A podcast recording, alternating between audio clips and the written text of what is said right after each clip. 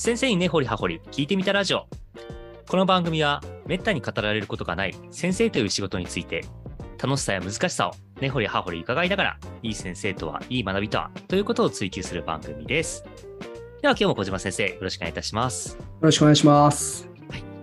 ではですね、今日のあのテーマなんですが、えっと、今更というところも実態あるんですけども、あの、今までですね、先生とはみたいな話をしてたんですけども、えーそもそも先生が先生になった瞬間の話であるとか、そこからどういうふうに先生って、こう、教育がされていくのかみたいなところがですね、まだあまり話せてなかったかなと思っていたので、ちょっと私の勉強のためも含めてですね、あの、ちょっと小島先生から実態どうなのかというのを教えていただければというふうに思っております。で、ちょっと早速ではあるんですけども、ちょっと私、そもそもあの大学自体が教育学部とかではなかったので、はいその大学の段階であの先生になりたい人ってどういう、まあ、なんか道をたどってくるのか、どういうことを学ぶのかみたいなところからちょっと教えてもらえればと思うんですが、ここってどうでしょうか？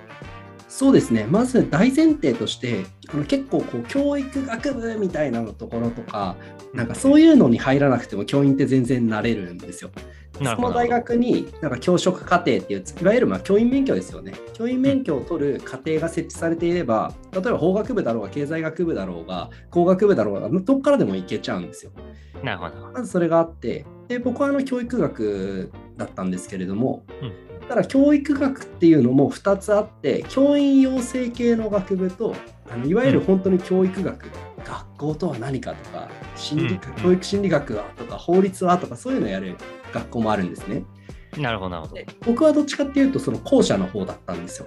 うんなので教員養成系のところとはまた違う話になるかもしれないんですけど、うんまあそういうところだと、まあ、法律、教育の法律ってこういうのがあってねとか、今までこういう裁判があってねとか、なんか歴史の中でこういうことを切り開いてきた教育者がいてねとか、そういう勉強をしたり、あるいは僕は英語だったので、まあ、英文化の授業を受けて、で英語のいわゆるなんだ文学だったりとか、言語学であったりとか、そういうのも勉強して、まあ、英語の教師としての専門性を高めていくっていう感じなんですけれども、うんうんうん。教員って主体となる仕事って栗田さんどんなことだと思います？主体となる仕事ですか？えっはい。と、今までの小島先生のお話を振り返るとですね、はい。あのやはり生徒を見て、その生徒がちゃんと考えられるように導くこと、そのための示唆を与えていくこと、その機会を与えることが仕事なのかなと私は捉えています。かなり質の高すぎる回答をありがとうございました。あのですね、あの、多分それ生徒に関わってっていうところがあるから、例えば担任としての教育相談のスキルであったりとか、あるいは、まあ、もちろん代表的なもので授業であったりすると思うんですけれども、はい、はい。あのですね、これ、例えば教育相談、カウンセリングの授業あります。あなるほど。で、あと、授業の教科教育法とか、なんかその、で、教科教育ってこうやって授業を作っていくんだよみたいな授業あるんですけど、はい、あの、これですね、あの4年間で1個ずつしかないですね。あそんなもんなんですね。4年1個ずつ取ったら免許取れます。えーで、これ逆にえー言えば、4年間で1個ずつ取って免許取れるってことは、1個だけ取って4年間のその教教職課程を終えて、うん先生になることができちゃうんですよ。なるほど、なるほど。で、まあ、もちろんその中で、まあ、この後またこういう話をしてもいいと思うんだけど、教育実習なんていうのがありますよね。なるほど、そうですね。でも、それ以外のところで授業の研究するのって、4年間で週に1回えー、の半期とか1年とか、1年かな、大体。はい。あそうなんですね。4月から教員免許ね、それで取って、例えば7月にね、例えば公立の試験受けて、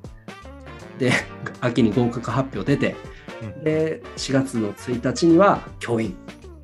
で、4月の第2週には授業。はいはっていう感じで教員って慣れちゃうんですけど、い。なるほど。慣れちゃうんですけどって感じです。はいはい。今度ね、聞いてみたいんですけど、教育学部とか、そのいわゆる中学校の先生になりますよとか、小学校の先生になりますよっていうところって、もっともっとなんか授業のことを学ぶ場とかあるんですかね？いやー、どうなんですかね。なんか今のお話をお伺いしてると、むしろそれでも教員になれるよっていうふうにしているということは、結構やっぱ現場に出てから学ぶっていうスタンスで日本の大学はやってるのかしらということもちょっと思ったりとか。そうですよね。多分あの大学4年間の間になんか授業者としてのスキルを育てるとかあるいはもう22歳にして即戦力とかそういう感じで大学は育てては今まではなかったと僕ははっきり言って思うんですよ。はい、でそして4月の第2週から授業を始めるんですけどはいはい。1週間の間でね各種例えば研修を受けて OJT されて即戦力の授業者になることって不可能じゃないですか。うん、うんそうですよね。まあそんな感じで教員はまず教壇に立ち始めますね。ああ、なるほこれリアルな話ですね。ど。いや誰が隠してもこれがリアルだと僕は声を大にしていますけど。はい、隠しては多分ないと思います。隠してはないと思います。あの積極的に言いたがらない方はいるかもしれないですけど、あの多分あの教職のあのカリキュラムを見れば大体わかるというところなのかなと思うんですけど、いや、でも私は実態その教育学であるとか、そのその教職課程どうなってるかって知らなかったんで、いや、そうなんだって結構今、新鮮というか、もちろん栗田さんあの生活指導の理論とかね、うんあの学校現場でねあのこういう争点となる法律とかそういう一応現場で使われるであろう知識みたいなことは勉強したりするんですよ。なるほどなるほど。ただ僕が言ってるのはその実践的スキルうんその知識じゃなくてスキルとして身につける場っていうのは4年間で2つ3つぐらいしかなかったんじゃないかなっていうことです。ああ、まあそういうことですよね。あでも、逆に言えば栗田さんもね昔全然違うお仕事商社のは働いてらしたっていう話も前のね前回の雑談会の時にされてましたけど、もちろん大学4年間でそのスキル身につけたわけじゃないですよね。いや、もうとんでもないですね。あの、大学年間でも身についてないですし、私、いた間に身についたかどうかすら怪しいぐらいの感じだと思ってますけどな いやいやいや、でもやっぱりあの、うんおっしゃる通りだと思いますね。ただある程度のスキルっていうものを求められる職ばっかりだからなんかその乖離みたいのは感じるんでしょうね特に教職課程って教員になるためにやるものだからそのスキルって本当は身についてなきゃいけないはずなんだけどなみたいなねうん、うん、なるほど。あでごめんなさい全然違う話になりましたけどそんな感じで教員になりますよみんないやー、そういうことですよね。はい理解です。いやまあなんか、ちょっとね、さっきの、最後ちょっとこう、余談的な話になりましたけど、あでも、大学で何を学ぶかっていうのはなかなか難しい話でもでもありますね。あのおっしゃるようにこう専門的な知識を学んでいく場なのか、それともやっぱりリベラルアーツ的なものであるとか、あるいはその将来にやっぱり生かされる知識を詰めはやっぱり学んでいく、まあ、あるいは観点みたいなものを学び、まあ、現場で実際のスキルを磨いていくんだみたいな考え方もあるとは思いますし、そうですね。なんか横道それまくるんでちょっとあれですけどなんかその思考訓練みたいな感じしませんでした大学って。なんかそのプレまあ、結構僕大学はあでもって言っても僕すごく自分の大学すごく良かったなって思ってて学科もすごく良くてそのプレゼンテーションの機会とかディスカッションとかあるいは本当にディベート形式でやるような時もあったしはい、あのなんかすげえレポートいっぱい書いたりとか。なんか結構そういう常に考え続けろ考え続けろよ。でその考え言葉にしろよ。分かるように伝えろよみたいなのがあって。そこは結構あの思考訓練として教員にもすごく生きてきたなって思ってて。うんはいいやーそれはすごいわかりますね。うんなんか脇道それたところが面白くていつも脇道それまくっちゃうんですけど。そうですね。大体第1回とね、最後変わっちゃってるんですけど ね。そうそうなんですよね。まあでもおっしゃるように思考訓練的なところはすごいわかります。私もすごいわかります。うんいまだにこう受けてよかったなって思う授業とか、あの時受けた指導が良かったな、良かったというかこう心に残ってるなって思うものは別にその指導内容ではなく、あやっぱりその自分になかった観点を育ててくれたとか、物事との向き合い方を、やっぱり姿勢をこう示唆を受けたなっていうことがあるんで、まあ、日本の大学はどっちかというとそういうことなんだっていうふうに重きを置いてるのかもしれないなっていうのはちょっと、まあ、私のその拙い経験から思ったりしてます。うん、でも本当そうだと思うな。うん、そうですよね。そうですね。まあ、だからそういう思考訓練とか、まあ、し姿勢みたいなものは身についてるけども、まあ、あの、先生からしてみたら、まあ、スキルは何もまだついてないようなその大学生が、もう、あの、とりあえず、あの、行ってこいって言って学校入ってきますっていうのが、まあ、これがまあ現実ですよっていうことが今の。そうです。だから僕、全然大学批判とかじゃ全然なくて、あそうですはい、本当に大学は最高だ、最高に本当に勉強になったんで、はい。ですよねでも、スキルがない。スキルがないけど、授業が始まるっていうね。そうですよね。ここをどうするかっていうのが、やっぱりこう現場の側に必要になってるっていう、こういう構造だよっていう話をしてるってそうです。まずこれが教員になる前編ということでいいですか、こんな感じ大丈夫です。あとで各大学からお叱り受けるかもしれないですね、消されるかもしれないな。なるほど。聞いてねえか、大丈夫か？大丈夫ちょっとあの、ぜひ、ホックそれ以外の取り組みをされてる大学あったら、あの、私は勉強させてもらいたいなとは思ってますね。そうですよね どういうことされてんだろうみたいな。ね、こういう授業をつぐりやってんだとかね。いやー、なんかこれは、まあ、すみません、コピーを最後に言っとくわけではないですが、そういう方いらっしゃれば、ぜひ教えていただければと思っておお願いしまりますす。。勉強させていただいて。はいはい。ちょっと今今までの、まあ、我々あの小島先生と私のあの経験の中でこういうところが多いよねっていう話という理解でちょっと続けさせていただきますと 身を守るね。はい。だんだんあの視聴者も増えてきているのであのこういう発言をちょっとしがちになってきますが、はい、炎上しながらね。はい。で、まあ、そういうふうに入ってきた、あの、まあ、学生、まあ、今はもう先生1年目ですね、が、どうな、どういうふうにまあ入ってきて、どういうふうにこう教育されていくのかみたいなところですね。ここはまあのいろんなパターンあると思うんですけど、あのこちら先生の見ていたこう、まあ、いくつかの学校でという意味でもよいですが、まあ、どんな感じなのかというのを教えていただければというふうに思っています。はい。そうですね。あのまず、教員が勉強する場っていうのは、もちろん個人的にいろんなね、こういう勉強会とか、今なんかこう、教員向けのセミナーとか勉強会とか、そういうのっていっぱいあるから、まあ、昔もあったし、そういうのは一回置いておいていいですか？で、置いておいてその、例えば、じゃあ、公立の教員になったとしましょうか。うんうんで、その場合って、例えばその公立の学校、なんかこう、統括してる自治体の、まあ東京都の学校だったら東京都ですよね。都はい立高校とかだったら、の研修システムっていうのがまずあるじゃないですか。はいはい。で、それともう一個は学校内での若手教育。うんうんまあ、OJT 的な側面も含めてなんだけど、まあ、大きく分けてこの2つが教員なりたての人が勉強する機会になっていくと思うんですね。うんうんで、前者の研修システムの話、まあ、その都とかね、そういう自治体がやってる研修システムの話なんだけど、まあ、これは最初、初任者研修っていうのは、まあ、全員受けなきゃいけない。まあ、あの本当に最初の方、1日、そういう研修所みたいなとこに缶詰になってずっと話聞いてるみたいなね、あ時。もあったりとかもしましたね。うーんね。成り立ての時はじゃあこれしかないです。逆に自分で選んでいくっていうのは最初の方はないので、強制的に、例えば毎週火曜日、学習で火曜日は研修センターに来て勉強しに来るのが初任者の務めですみたいな感じのがあった。なるほど、なるほ僕が教員になった時ね、22歳の時ね。ど。で、はいはいもう一個は学校内の若手教育っていうのがあって、まずは若手の先生は授業に関してまず言いますけど、あの研究授業をしなきゃいけないんですよ。年間でさおー最低3回は。なるほど。で、そこには、まあ、自分の教科、同じ教科の先生だったりとか、管理職の方が見に来てくださって、あの指導を受けることができる。これはね、あのすごく本当に助かりました。僕は本当にあの先輩方とか管理職の先生恵まれて、めちゃくちゃこう指導していただいたんで、これは本当に良かったなっていうふうに思ってるんですね。ああ先生、ちなみに研究授業という言葉が私がごめんなさい、あまり見な見慣れなかったんですけども、これは、はなんですか、あの、授業を実際にこう先生になんかこうロールプレイング的にやるっていう場がっていうことですか？研究授業っていうのはですね、あのーロールプレイっていうか、授業してるんですよ。おー。あの本当です。子供たち相手に、あの生徒たち相手に授業して、小学校とかね、高校とか、普通に生徒いるじゃないですか。で生徒に授業してて、その時に、今日はこういう狙いで、こういう教材を使って、こういうプランでやりますよみたいな指導案っていうものを配って、はいはい。で、それをもとに先生たちに見てもらう。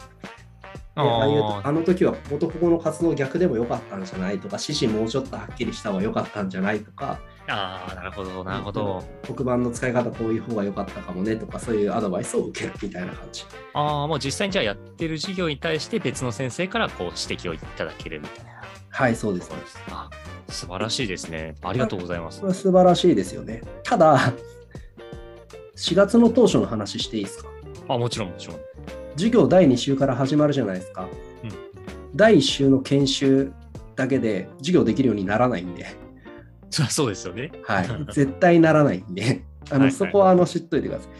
い。でだからもう始まってからじゃないですか、その研究授業って今言いましたけど、もう矛盾があって、もう授業始まってますよね。はいはいはいはい。でよく最初言われるんですよ、若い先生って。やばい、いろんな先生の授業を見て、うん技を身につけて、ねはい技を盗んでやっていくんだぞつって、わかりました、はいっていうふうになってるんですけど、見に行くときもう自分も授業始まってますよ ね。盗む前に空っぽの空っぽの店を開けなきゃいけないっていう。そうなんですよ。ここ、あの、まあ、始まっちゃって1年とか経っちゃえばいいんだけど、その最初の空っぽ状態がある程度の期間続くっていうのは、実は僕は結構苦しいんだよなっていうふうに思うところだったりするんですよ。もう想像するに恐怖しかないですね。い やまあちょっと来週になったら、ね、空いてる時間見に来れるから大丈夫だよでも明日から僕授業やるんですよねみたいな感じにはなる。えー、えでもそれはなんか他の先生は、まあ、それはもう始まっちゃうから自分で作ってまずやってみるんだっていうな感じなんです。もう慣れろ挑戦しろみたいな。まあ授業こういうふうにやってみろとか、授業作り分かんなかったら聞きに来ていいからみたいなありがたい方いっぱいいるんですけど、でも栗田さんやったことないことに対して反省点とか改善点とか自分で思い浮かべること無理じゃないですか。そうですよね。いスやノボスノボやったことない人がじゃあリフト登りながら今聞いときたいことあるかとか言われて も分かんないよみたいな。何を聞けばいいんだろうみたいな。まず一回なんかターンしようと思ったら全然ターンできないとかなるからごめんターンってどうやってやるんですかみたいな風になるじゃん。やー、本当そうですよね。ということで。まあ、失敗してそうやって学んでいけばいいっていうのはもちろんあるんですけどただ僕一個だけ矛盾抱えてるなと思っててその生徒さんはその何の空っぽの状態の僕から何ヶ月かはずっと授業を受けなきゃいけないわけですよ。いやー、そういうことですよね。うんもちろんね教育実習とかやるしそのね、週に1回の1年間の教科教育法によって鍛えられまくってる天才がいるんだったらいいんですけど僕は今、ね、もう一回タイムスリップして昔の自分の授業を50分間見てこいって言われたら多分開始10分ぐらいで帰りますね。もう見られない、もう見てられないっつって、恥ずかしい、申し訳ないっつって。本当にいねでもそういう時代、もちろんね、自分のベストは尽くしますよ。あの手は抜いてなかった、もちろんないし、自分のできる限りこうやったら分かりやすいんじゃないかって頑張るんですけど、でも多分もう自分で見てられなくなると思う。お前もうちょっと頑張れよみたいになりますよね、絶対。そうですよね。いや、絶対そうなるな。いやー、いやーでも必死なんですよ、みんな。だから、その必死の若手の先生たちを救うね、なんかがあればいいんですけどね、本当に。あーまあでもそこはもう今のそのルーチン上仕方がないというふうな捉え方なんですかね。いやーもうね、な、泣けてきますよね、きっと、ね本当にそれですごい、ね、レベルの高い質問とかにさらされたりとかもするわけじゃないですか。はいはい。生徒さんたちのね、レベルも高かったりするから、うんうん怖いっすよね。怖いっすね。いや、でもちょっと今思い出したんですけど、はい。あもちろん我々が生徒の時があったわけじゃないですか。はい。生徒の時、新任の先生いたじゃないですか。いらっしゃいましたね。あの思い出してみると、やっぱ最初はメタメタで何やってんだろう、この人って目線で見てましたね。ああ、怖っ。なんか、あの、もう一個思い出したのは、でも、新任の先生だから仕方ないよねって思ってる自分もいたってことを思い出しました。優しい。うんなん。か、まあ、最初ってこんなもんなんだろうなと思いながら、わかんないとこあったら、まあ、自分で勉強するなり、まあ、後で聞きゃいいかと思って、なんか、いそういう意味だと、なんかその優しい目線で見てた、優しいのかな？わかんないけど、なんかそういうもんだなっていう、なんか全体の雰囲気は学校内にあったなっていう気はなんとなくしました。そうですよね。例えば教育実習生の方がいくら失敗しようが、うまく教えられなかろうが当たり前じゃないですか。はいはい。それを責める人間なんているわけないし、それをせ、うんそれを責める、ね、教師も絶対いないし、生徒もいないし、はいはいまあ、だから、その、責められるからとかじゃないんですよね。ただ、うん先生たちがね、もう少しこう、スムーズにその仕事に入っていけたらいいのになって思うのを反面と、そうですね。でも生徒さんたちにとってはそのね4月高校1年生なのか2年生なのか3年生なのか分かんないけどその4月5月って二度とないし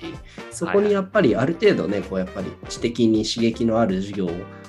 与えてあげたいなっても思うじゃないですか。教員になって僕も思ったんですけど、俺の授業は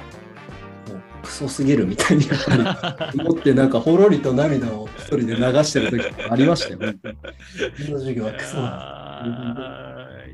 いや本当に思い出すだけで泣けてきますね、本当に。でもなんか、ごめんなさい、なんか話がまた脇道にそれちゃったかもしれないですけど、原体験としては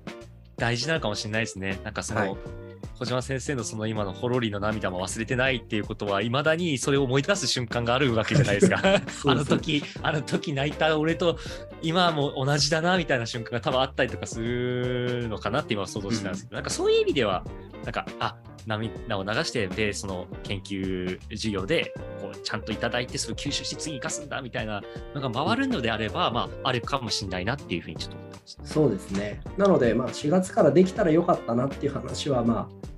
まあ、できないまま教員になっちゃう大学の教員養成のシステムだし、なってからもしばらくは苦労するんだよっていう、